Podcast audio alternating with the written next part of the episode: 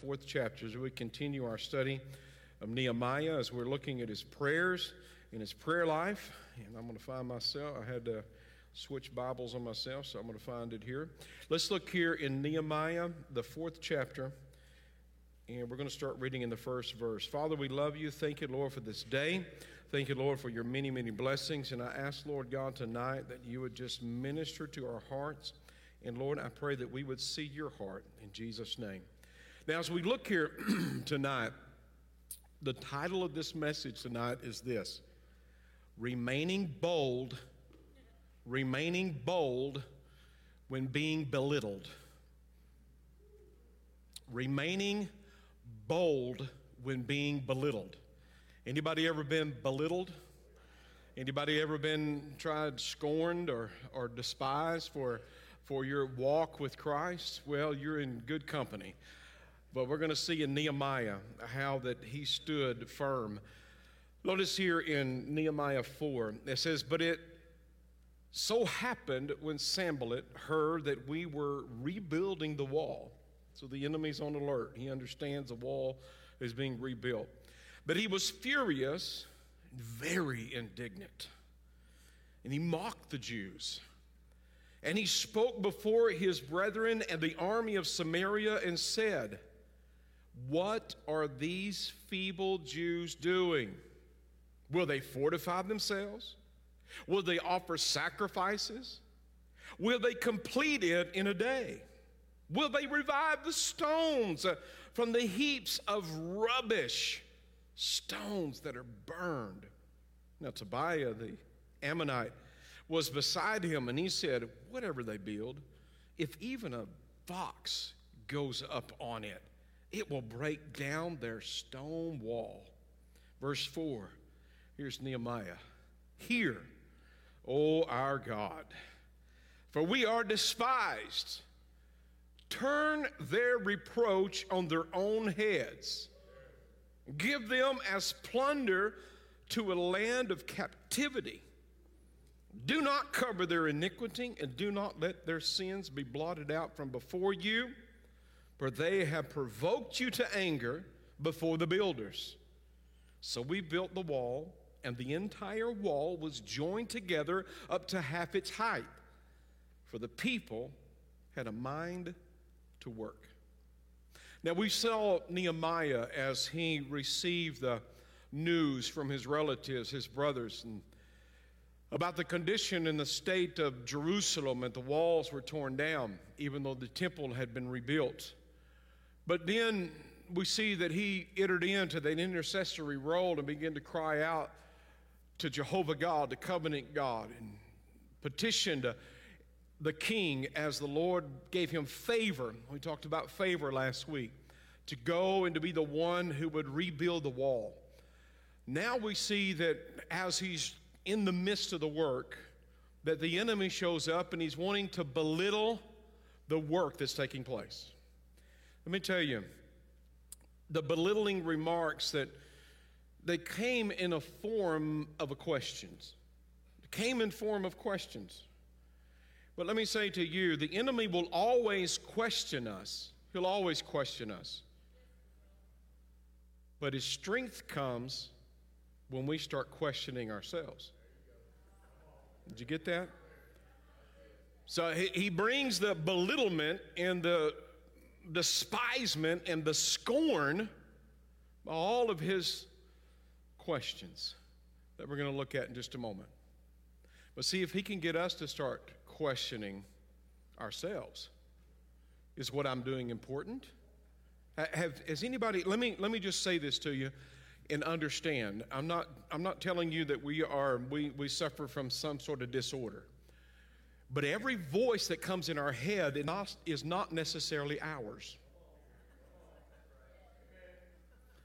It sounds like us, the same tone and texture, but there are voices that come, and when they begin to tell you what you're doing is not worth it, you're not making any difference in anybody's life, your failure is bigger than God's grace. You can't accomplish what is before you. Let me tell you, though it may sound like your voice, that's not your voice. It's the enemy. provoking you. There's the enemy belittling you. But how do we remain bold while we're being belittled? Let's look at the questions that are brought up. See what the real intent of the enemy says. What are these feeble Jews doing? What is he saying? You're too weak. You can't accomplish it because you're too weak. Look at these feeble Jews. Anybody ever been proclaimed that you are weak before the Lord? You're too weak. You don't know enough. Will they fortify themselves? In other words, you don't have any defense. You're not strong enough to accomplish what God has called you to accomplish. Will they offer sacrifices? Now, Sanballat and Tobiah, they, they were that question there as they were, are they going to reinstitute the worship? They're not worthy to worship. You ever been told that? You're not worthy to worship. You're not worthy to minister in the house of God. You're not worthy to lift your voice before the Lord and the Most High God and magnify His holy name. Anybody ever walked in the house and you didn't feel worthy? That's not the voice of the Lord. Will they complete it in a day? There's just not enough time. I don't have time to do that. I don't have time to accomplish that. Oh, they had the same 24 hours as we do. Amen? Will they revive these stones from the heap of rubbish that are burned? What is the enemy saying? He's declaring you've gone too far and you've done too much. You've sinned away your days.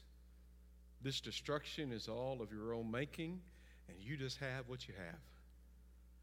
Oh, let me tell you.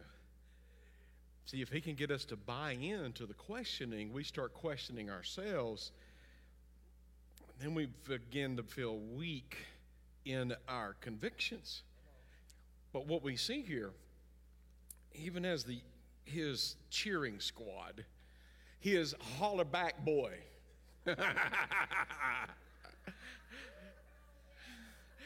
Whatever they build, even if the foxes go up on it, it's going to break them down. Nothing they will do will ever matter, is what he was saying. Whatever they do, whatever they build, it will not have any strength or structure to it. Despised. That's what Nehemiah said, Oh God, uh, we are despised. That, that word means that means contempt. And contempt means this the feeling that a person or a thing is beneath consideration, it is worthless and deserving of scorn. So the enemy is questioning. When he begins to bring those questions, you know what the reality is? Those questions are his profession of fear. I'm going to stop and let that settle for a minute. When he starts saying that you're too weak, he is afraid of your strength. When you start building something and saying, Well, I'm going to step out on nothing and I'm going to believe the God that, uh, that I step out on nothing, He's going to cause something to begin to happen. I'm just going to bring him a boy's sack lunch and see what he can do with that. I'm going to pick a, up a, a fresh jawbone and see how many of the enemy I can take out. Come on. When you start when he starts questioning you you stop falling into that trap and start realizing uh, if he is there bringing an assault against you then he is ultimately declaring his own fear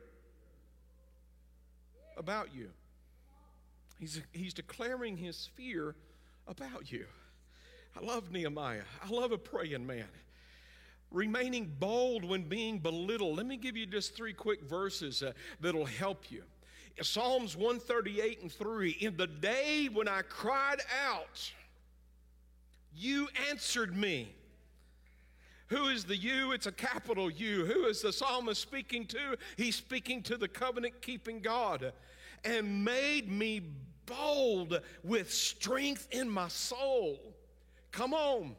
Where's that, that boldness comes from the Lord. Psalms 28 and 1 the wicked flee when no one pursues. The wicked flee when nobody's even looking for them. But the righteous are as bold as a lion. Hebrews 10 and 19, therefore, brethren, having boldness to enter the holiest by the blood of Jesus Christ. What gives us the right and the access to the presence of the living God is not our self effort, it is the perfect completion of what Christ has done. Amen? So we look here and we see what Nehemiah begins to, re, his rebuttal through prayer his determination to not question what the work that is being done, but he's saying bold in the midst of, a, of being belittled. And rest assured that the enemy uses the same tactics and the same tricks. Why does he do that? Because it works many times. But I'm here to help you to discover that you are well equipped with the Word of God, the presence of the Lord, with the blood of Jesus Christ, the word of your testimony. I'm saying to you, you have an advocate with the Father. You have a, a, a one who wants you to know who you are by discovering uh, who Christ is. You have, uh, as you walk through this earth, you're not walking alone. You are now in relationship with the living God if you are a child of God. So he still uses, and you enter into an arena where you're stepping out in faith to maybe do something you've never done before, maybe doing something uh, in a new place altogether. And all of a sudden, the enemy begins to try to convince you hey, this is what you're doing is not really all that important. Let me tell you, God left the 99 to go after the one. That one is important. And if that one is your son or your daughter, your grandchild, I guarantee you they're important. Amen?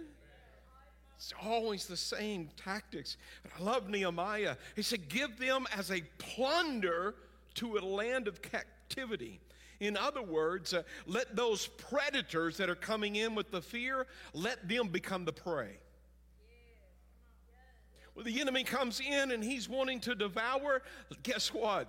You begin to pray to Jehovah God and pray in the name of the Lord Jesus Christ, and you will discover that the Lord will turn them back, uh, and those predators that are after you will become the prey. Don't cover their iniquity. Come on now. Don't cover their iniquity. Let's stop. Let's make a covenant together. Let's stop enabling the devil. You know what I mean by that? You know, we, we, we bail him out of jail every time he gets in trouble. Are you hearing me? In other words, he, he, he goes to jail and, and, and he's, he's held captive, but we release him with our words. I, I don't know about you, but I don't, I want him locked up and bounded and, and separated. I, I want to stop opening the door to let him back in the room.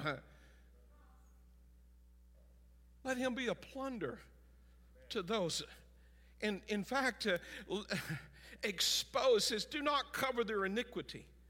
In other words, expose them for who they are. Amen? Expose the lies for what it is. Those lies are there, those belittling lies are there to stop the work of the kingdom of God. If you walked in this room tonight and you've heard that, that voice that sounds like yours, and it sounds so very convincing, and that convincing voice uh, is this what you're doing in your part of the kingdom is not really that important.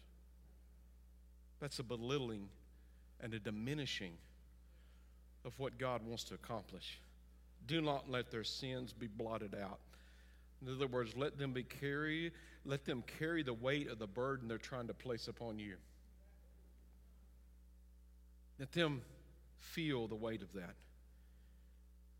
He says, For they, I want you to notice that, for they have provoked you to anger before the builders. Let me say to you, when the enemy comes after you to bring distraction, discouragement, destruction, our Father takes it personally. Whenever there's an attack against you, it's attack against Christ Himself. God will, He will avenge you. He will take care of the situation. But I want to, the heart of what I want to get to here is in verse 6. So we built the wall, and the entire wall was joined together up to half its height. For the people had a mind to work. Let's look at the first part of that passage right there, that scripture. They built the wall and they continued as the enemy was belittling them. They decided what God was doing was more important than what the enemy's attack against them, and they decided they would just continue because they had the mind to work. So they built the wall up to half of its height at this point in this sixth verse of the fourth chapter of Nehemiah. Now we've likened, we have likened the wall to righteousness. We've likened the wall to righteousness. That we understand that our protection is understanding who we are in Christ. Amen? We can have a temple of worship. We can have a place where we can go and, and, and, and understand uh, being a covenant child. But, but until we begin to understand who we are in the Lord and that we are godly approved and godly ordained and, and we are righteousness in Christ and our faith is in Him, we leave ourselves exposed to the lies of the enemy. See, the enemy cannot change who you are he can only convince you you are not who you are. But this is what I want us to know is that we are not developing righteousness through our self effort. As its origins do not begin with us. We are not developing righteousness we are only discovering righteousness. Amen? So, when we talk about building the wall and the wall representing righteousness, we understand that morality does not create righteousness, but righteousness will always uh, create morality within us. But we are not we are not building something, we are receiving something. We are receiving uh, the righteousness of God. Just want to throw that out there to you. But I want you to look here. For they had, for the people had a mind to work, remaining bold when we are being belittled. They had a mind to work. That word mind there, it, it literally means, uh, in the Hebrew, it means inner man, it means will, but most often it means heart. It means heart. Majority of the time, when that word is used, it literally means heart. This word mind, as we look, having God's mind is having God's heart when it comes to the work. When we have, as I've told you before, when we have His heart, we'll have His treasure. We're going somewhere. Just keep coming, keep coming having the mind to work, having God's heart to work. I believe with all of my heart, this is where the Lord has brought the church, you and I, to this day, to begin to understand His heart for those around us, for the family, for the community, for the world, is understanding the heart of God and where he's at so that we can walk with a boldness as the lions uh, uh, the, the righteous are as bold as a lion to walk with that kind of boldness uh, because what we do understand is what we are doing uh, is absolutely important. In fact it is the most important work uh, that we're going to be doing in fact, Paul, uh, he built tents during the day, but that was that might have put money in the bank uh, in order to sustain him in life. Uh, but ultimately, it was the preaching of the word of the Lord, the establishing of the church, uh, that was the most important thing to him. But we see here as Philippians tells us, therefore, if any consolation in Christ, if any comfort of love, if any fellowship of the Spirit, if any affliction and mercy, fulfill my joy, being like minded, having the same love, being of one mind and one accord. Let nothing be done through selfish ambition or conceit, but in lowliness of mind, let each esteem others better than themselves. Let each of you look not only for his own interest, but also for the interest of others. let this mind be in you, which was also in Christ Jesus. Let this mind be in you, which was also in Christ Jesus. They had a mind to work. In other words, they valued what God valued. They understood that this, what they were doing, uh, was important. What they understood is that getting cussed out by the enemy was not going to deter them from what they were called to do. Amen? We think because we make a wrong turn on a highway or, or, or, we move or we move so, so slow in a car, if somebody behind us starts cussing us out, it's going to kill us. Guess what? You've been talked about more in your driving ex, in your driving experience than you even know, but it didn't hurt you the least little bit, did it? come on. Now, the enemy wants to come in and he wants to stop you and thwart you and, and, and belittle you so that you will stop the work. They had a mind to work. In other words, they began to, begin to understand how important the work was. I, want to shift gears just a little bit here. This is just a thought the Lord has given me. We think about the temple and the tabernacle. Think about the construction for it for a minute. There was an outer court, and then there was the sanctuary and the holies of holies. Y'all know that. You just see you see the wall built around. You see the outer court. You see the it was actually just one building, one building with two rooms. One building with two rooms. But those two rooms within the sanctuary was divided by a veil preventing access into the holies of holies. One, one building that was separated into two rooms by a veil. But what happened when Jesus Christ declared, It is finished, the Bible says that he gave up his spirit. In other words, no man, God gave him the right to lay down his life and also to raise it again. What would happen in the moment upon the cross? The Bible says in Matthew 27 51 that the veil of the temple was torn from top to bottom. This is a beautiful thought. Two rooms that were separated by a veil are now one room. Two rooms that were separated by a veil are now just one room. Now, if you look into the, the construction of the tabernacle and the temple, you will discover when you walk in the door, on one side is going to be a table of showbread. On the other side is going to be a lampstand. If you walked into an old into the into the tabernacle or the temple before Christ's death, you would see sitting right in front. You'll find this in Exodus. Uh, Exodus there. Make sure I'm I'm telling you the right scripture. So you'll find this uh, actually, yeah, Exodus 30.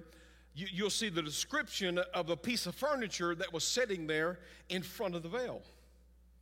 And just behind the veil, we had the Ark of the Covenant. Now remember, we're still talking about the mind to work. So you walk in the door, and before Christ's death, you had table of showbread, the lampstand, the altar of incense. Behind that veil that was only entered into one time a year sat the most holy furnishing in all the temple and the tabernacle, which was the Ark of the Covenant. We'll talk about that in a little bit. See, if you walked into a what we don't trust in, that sweet frame of the law mentioned in the song, if you walked in before Christ came to fulfill every righteous requirement of the law, then you would walk in and there would be a veil and there would be the altar of incense, and you couldn't see beyond that. But after Christ's sacrifice, two, two rooms have become one. And now you that is torn from top to bottom. So the veil has been removed, the separation between man and God. Now, if you could imagine with me, if you will, this room, this single room now being a table. Who's at the table? Well, we just walked in, so we're at the table. Who else is at the table? Well, we see the Holy Spirit is the one who illuminates the, the sacrifice of Christ uh, represented in the lampstand. Then we see on the other side the table of showbread, which we have discovered uh, the culmination and the completion of the bread uh, is Jesus Christ, uh, which is the completed work of Christ uh, that took place on earth. And then we see the, the guest of honor, which is on the other end of the table, uh, and that is Jesus himself, uh, represented in the Ark of the Covenant where you see that, that he was the bread that came down, and so he is in the ark. Uh, we see that the, the, the law was established through him. He is the Word of God, uh, which is represented in the Ten Commandments, the stones that were there.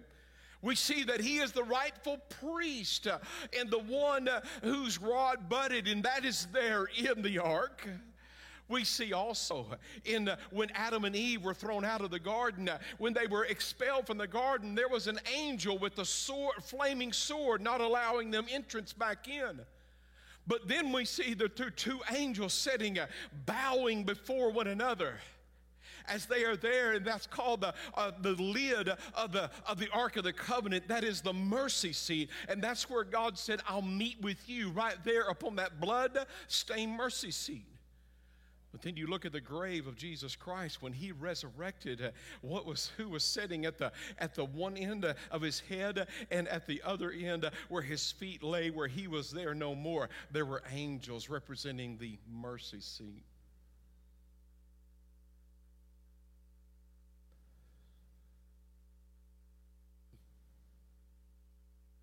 Two rooms have become one. There's not the veil anymore, but the center piece of the table is the altar of incense. So the Lord was sharing this with me today, and I said, Well, Lord, do we need to remove the altar of incense now?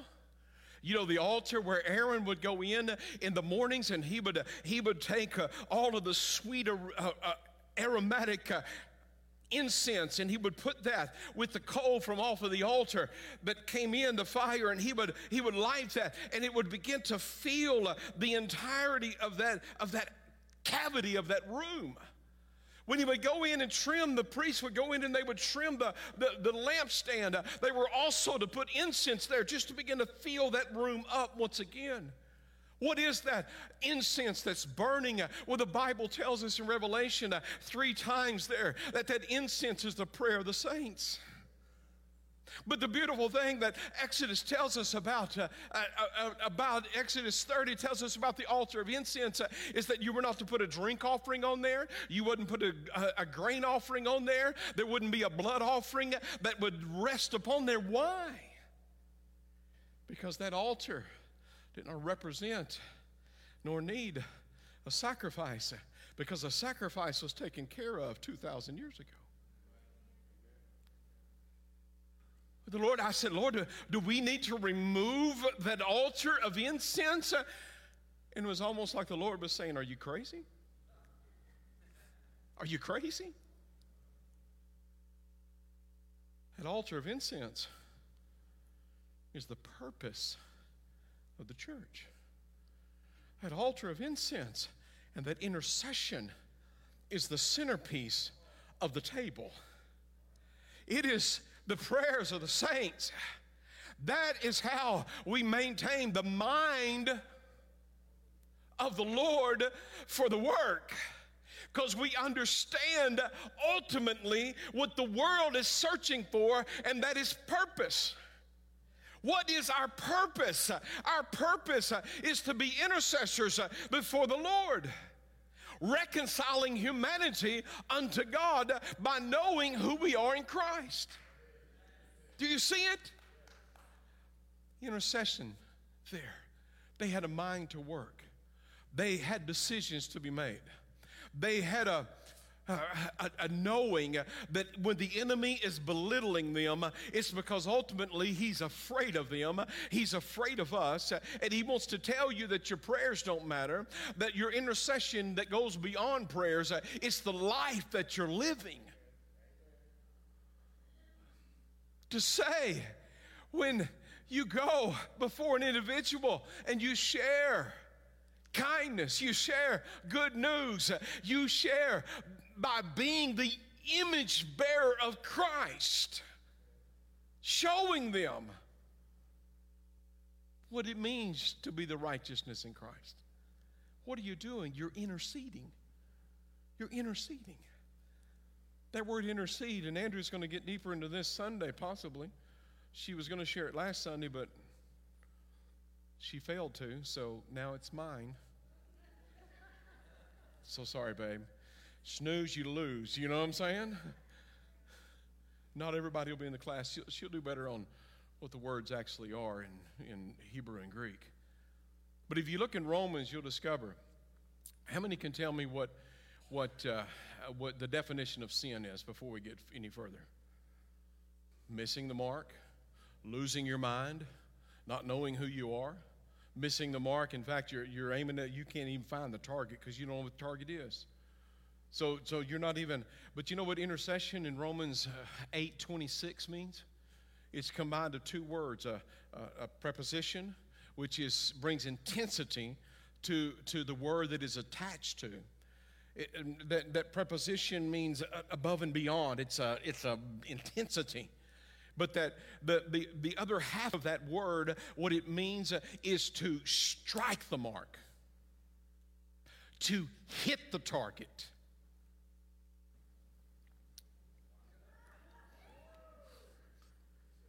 My arrow just went. Pew.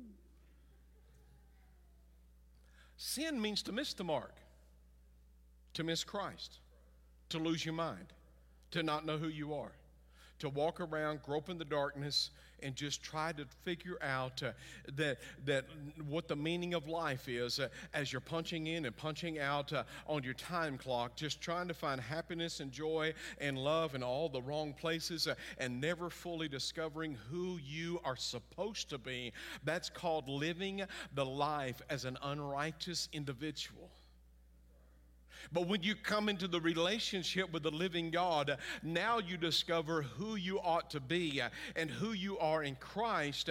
And now at the center of the table, with the illumination of the Spirit and the completed work of Christ and the Lord God Almighty and access to heaven above. And there, as we are all gathered around the table, for what purpose? For intercession, for striking the mark, for knowing who we are because we understand who God is and we know that we can boldly come before the throne of grace and find help in time of need because we are as we ought to be in Christ. So if, if the veil is gone, if the veil is gone, we live in one room with God. Think about it. If I tore this wall out, guess what? Better, better yet, uh, if I took these walls out right here, all the classrooms, guess what? The sanctuary just got bigger.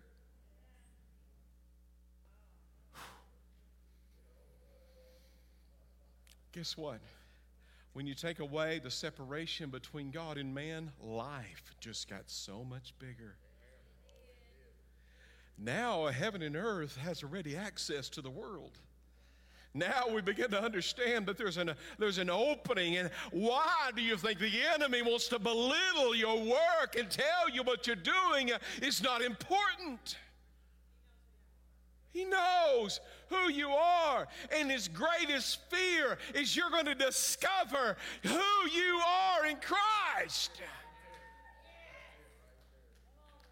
I'm so thankful that Miss Mildred that taught our first grade Sunday school class did not believe what she was doing was not important because it was her lesson. And when I was first, second, third grade that when I came to the Lord, laying in my bed, convicted over my sin with the dealing of the Holy Spirit in my heart, trying to convince me, interceding on my behalf, uh, saying, You are not the worthless excuses uh, that you have been told. You are not a mistake. You can live in me. And those lessons that I learned, if I would confess my sins and believe in my heart that Jesus Christ rose from the dead, that I should be saved. Those seeds uh, took a good 15, 20 years to come to fruition, uh, but they did accomplish what God wanted them to accomplish. Uh. Why? Because there was a woman uh, who took her post, uh, who built up the wall, uh, who stood in that place, who understood that, hey, I've got the completed work of Christ. I've got the Spirit of the living God.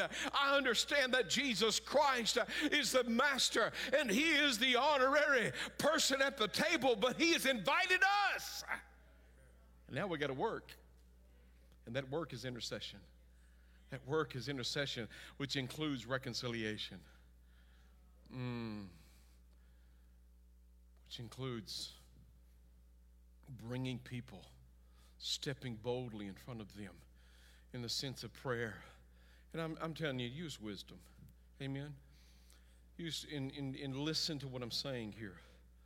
It's not just getting up in people's faces, which I've seen it done before, grabbing people by the nape of the neck and telling them, get right or go to hell.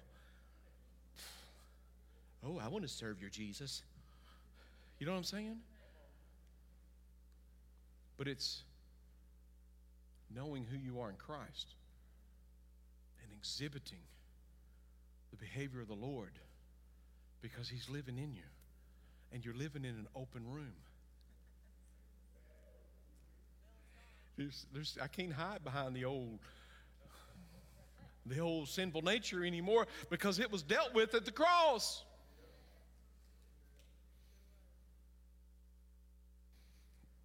We've been saved and set free from the devil and from self. But my concern is that we're, cur- we're, we're, we're, we're, scurried over in the corner and, and, we're, and we're shaking in fear, not knowing who we are. We are the heirs of God. We are joint heirs with Jesus Christ. We are nothing without him. But my God in heaven, we are everything with him. I don't want to be anything without him because that's the whole point.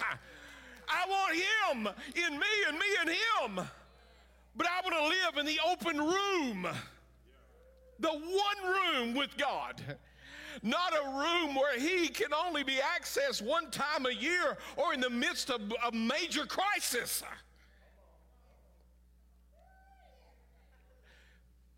Where I just hide on my side with my sinful nature, and he's over there with his holiness. Uh, and, and, and every now and again, uh, he'll peek out, and I'll feel him, and now I'll say, okay, everything is okay. Let me get back to work with my self effort. Or could the good news really be that good? That we now live without separation in an open room with the living God. And now, the centerpiece of the table is our purpose.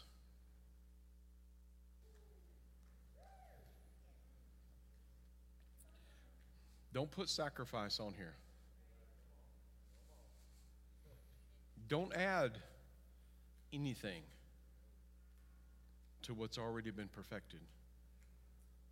Once a year, the high priest would go in one time a year, the high priest would go in with the blood of the sacrifice to sanctify that piece of furniture. Jesus Christ sanctified the door being open and the purpose of the church once and for all as our high priest and as our sacrifice. so that we have boldness, boldness to come before our Father and say, Father, what is your business today? What do you need from us today? Oh, Father, I'm asking in this house this evening, Lord, that you would impart to us such a revelation. Lord, a revelation to know that we need not question ourselves. Questioning, Lord, the call and the purpose that you have put before us. But Lord, I pray, Father, for that holy boldness to come over your children. We are not the wicked. We're not the ones that flee, even when there's no trouble to be had.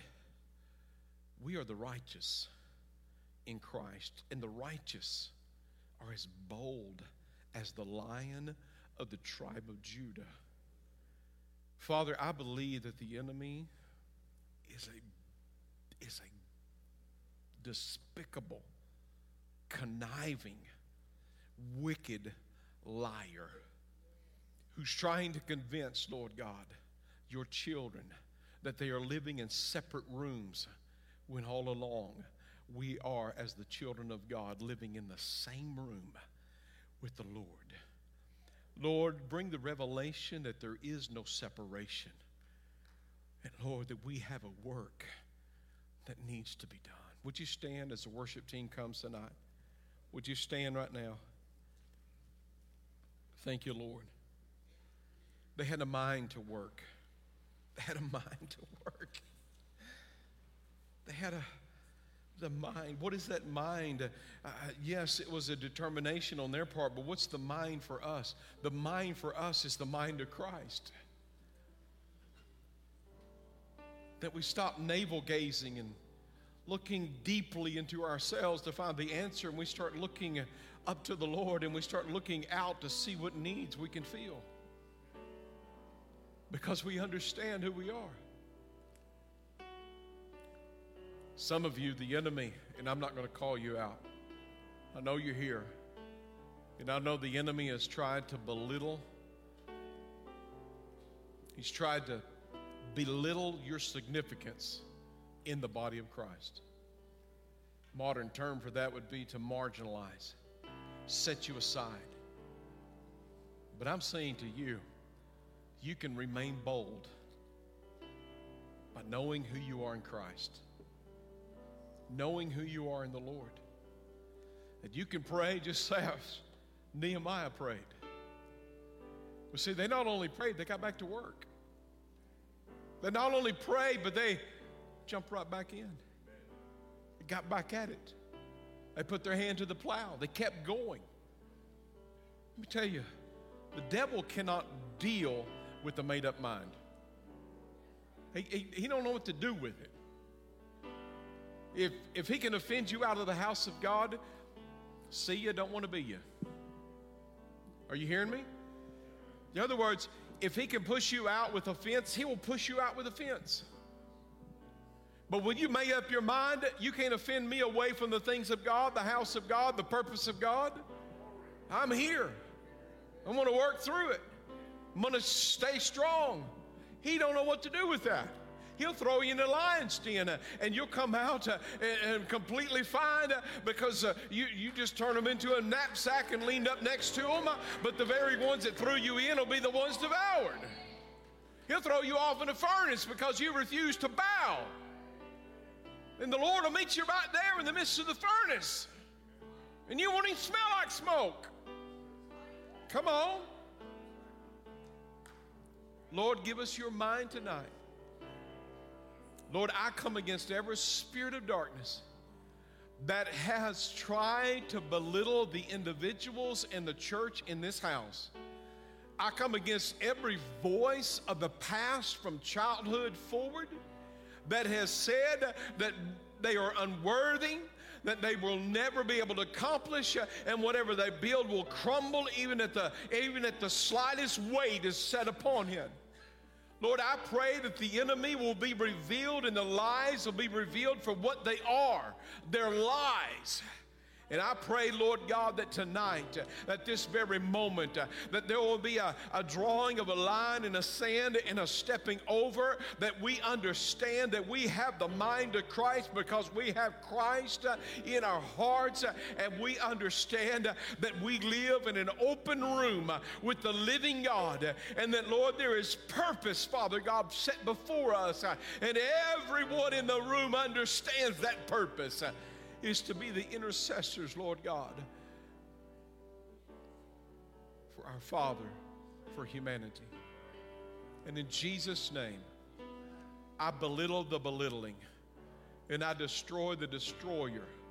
If we do so by the word of our testimony, by the blood of the Lamb, because we love not our life unto death.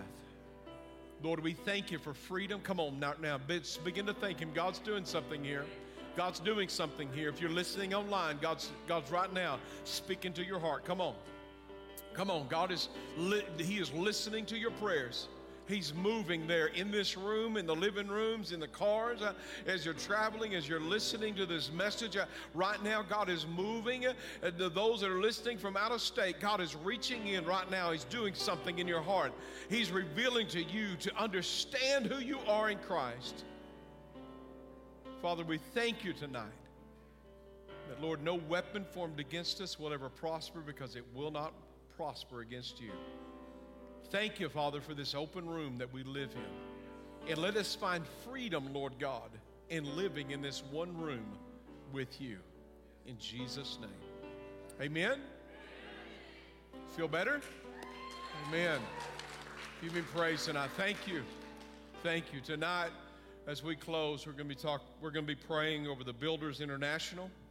It's a ministry of the Assemblies of God. But how many would could imagine if you went into a, a country and you didn't have the expertise of, to build a building? You're called to preach the word, but you, you don't know how to build a building. You don't know how to run the electric. You don't know how to get the codes. You don't have any of that skill set, but you know that God's called you to have a place where you can go and worship. Builders International comes in and they partner with our missionary missionary partners. And when they come in, they, they bring that expertise with them and they stay until the work is complete. Isn't that, isn't that great? I mean, you've got, you've got all different aspects. I'm not telling you the Assemblies of God is perfect, but they do a lot of good stuff. A lot of good stuff. But tonight I want us to pray. Because what this represents is souls. And there are souls that will come into these buildings that are created, and they're going to find a safety and a haven from the darkness outside. Father, we just thank you tonight, Lord God, for all that is being accomplished for the kingdom of God. We thank you, Lord God, that we have this building and structure, Lord God, that we can come and we can gather and we can worship. And Lord God, we are so grateful Lord, we lift up our brothers and sisters in Christ throughout the entirety of the world. We lift up our missionaries, Lord God, and Lord, uh, that are there, Lord God, with Builders International, Lord God, to establish, uh, Lord God, these, these buildings, Lord, that people can come in uh, and they can find a haven, Lord God, uh, and an understanding and a teaching, Lord God, of the word of the Lord. And I just pray, Father, as this offering, Lord God, is taken up tonight, Lord, as it goes to the furtherance of your kingdom, Lord God. Let there be such a saturation of blessing, Lord God. And Lord, I pray, Father, especially, Lord God, for those missionaries uh, that are laboring tirelessly for the kingdom of God throughout the world. Lord, bless them, Father God, with your strength in Jesus' name. And everybody said, Amen. Amen. Ushers are at the back to receive the offering. God bless you. Remember, 8.30 Saturday morning's prayer meeting. Uh, empty nesters on Saturday. We'll see you back here on Sunday. God bless.